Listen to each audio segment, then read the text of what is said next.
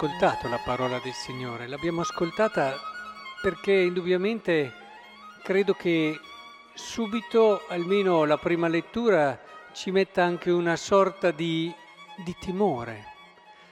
Perché qui Dio dice che io sono il Signore, non ce n'è altri. Quindi non ha un interlocutore, non ha una persona che se magari fa delle cose fuori posto può dirle fermati un attimo, ma c'è solo lui, c'è solo lui e quello che fa lui va bene così, non ha nessun contraddittorio. Io formo la luce e creo le tenebre, faccio il bene e provoco la sciagura, io il Signore compio tutto questo. Oh, ascoltare queste parole non può non mettere anche un certo timore. Oh, questo può tutto.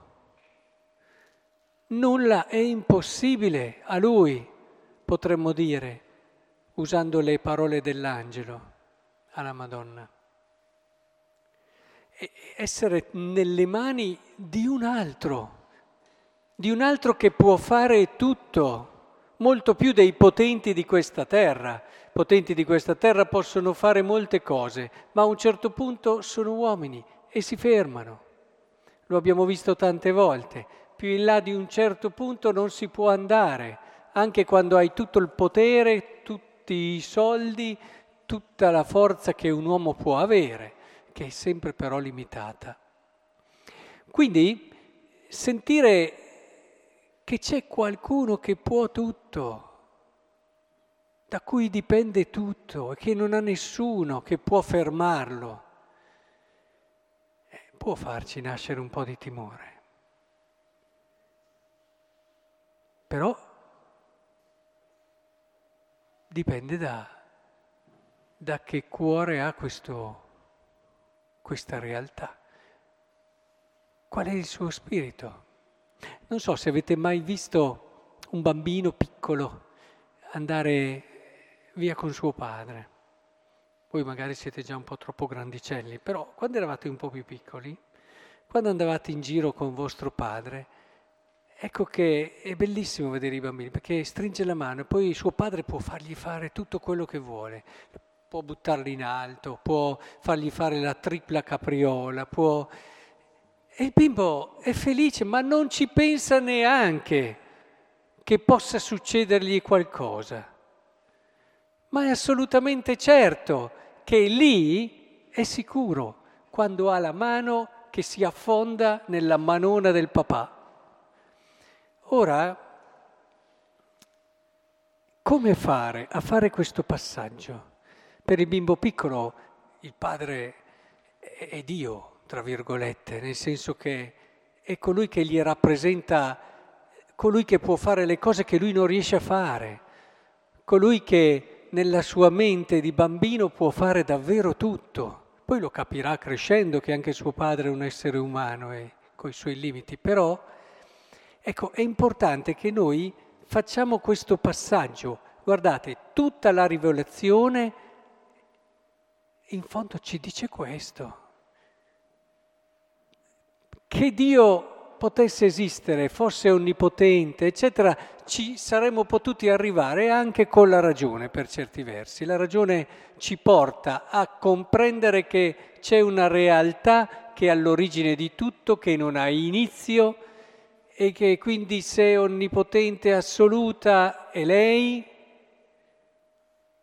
e non ce ne sono altre. Cioè, con la ragione possiamo arrivare a questo, ma con la ragione non avremmo mai potuto sciogliere il, il dilemma, la domanda fondamentale, ma questa realtà, questo, tra virgolette, motore immobile, questo demiurgo, questo principio che sta all'origine di tutto, è favorevole a noi o no? Ci, noi gli interessiamo o no? Ecco allora che tutta la rivelazione ci ha proprio voluto confermare su questo. Non solo ci ha detto questo principio che sta all'inizio, tranquillo, non si è dimenticato di te, non ti ha creato solo per gioco, non ha voluto così in un momento di, di svago, creare l'universo e poi fare dell'altro. Ma questo principio si è preoccupato per te, ha fatto tutto con un'idea precisa. Anzi, questo principio ti vuol così bene che la figura che si è riuscita a trovare più vicina è proprio quella del padre. Non devi temere questo essere così potente, questo essere che non ha contraddittori, non devi avere paura, perché questo essere ti ama e tutta la rivelazione che culmina in Cristo ci dice questo. Oggi ricordiamo San Giovanni della Croce. Proprio lui diceva che è Cristo il culmine di tutta la rivelazione. Dopo che Dio ha detto Cristo, non c'è più parola, eh? ha già detto tutto quello che doveva dire. E che cosa ci ha detto Cristo prima di tutto? Delle verità belle? Sì, ma però non è lì il cuore del suo annuncio. Cristo ci ha detto soprattutto una cosa, che l'amore di Dio va al di là di ogni immaginazione, che Dio è Padre, anzi lui lo chiamava, per usare un modo in te, quando dice Abba, papi, è un Padre tenero, un Padre che ci ama, un Padre che non ha, che non ha neppure risparmiato suo figlio per noi e chi è genitore qui dentro lo sa che perdere un figlio è la cosa più terribile che ci possa essere nell'orizzonte della sua vita, come prospettiva. Vorrebbe morire mille volte lui piuttosto che suo figlio. Quindi è importante che comprendiamo come Cristo davvero, eh, che è il culmine di tutta la rivelazione, ci ha confermato quello che in fondo tutta la storia della salvezza ha cercato di dirci, che Dio è stato fedele, nonostante i nostri tradimenti Dio c'è sempre, che Dio ha fatto tutto per noi. E allora cambia, cambia lo scenario. E come se cambia? Allora se questo essere così potente è anche padre, eh, ci alziamo al mattino con un cuore diverso. Ci mettiamo di fronte alla giornata che abbiamo davanti con uno spirito diverso. Vi rendete conto?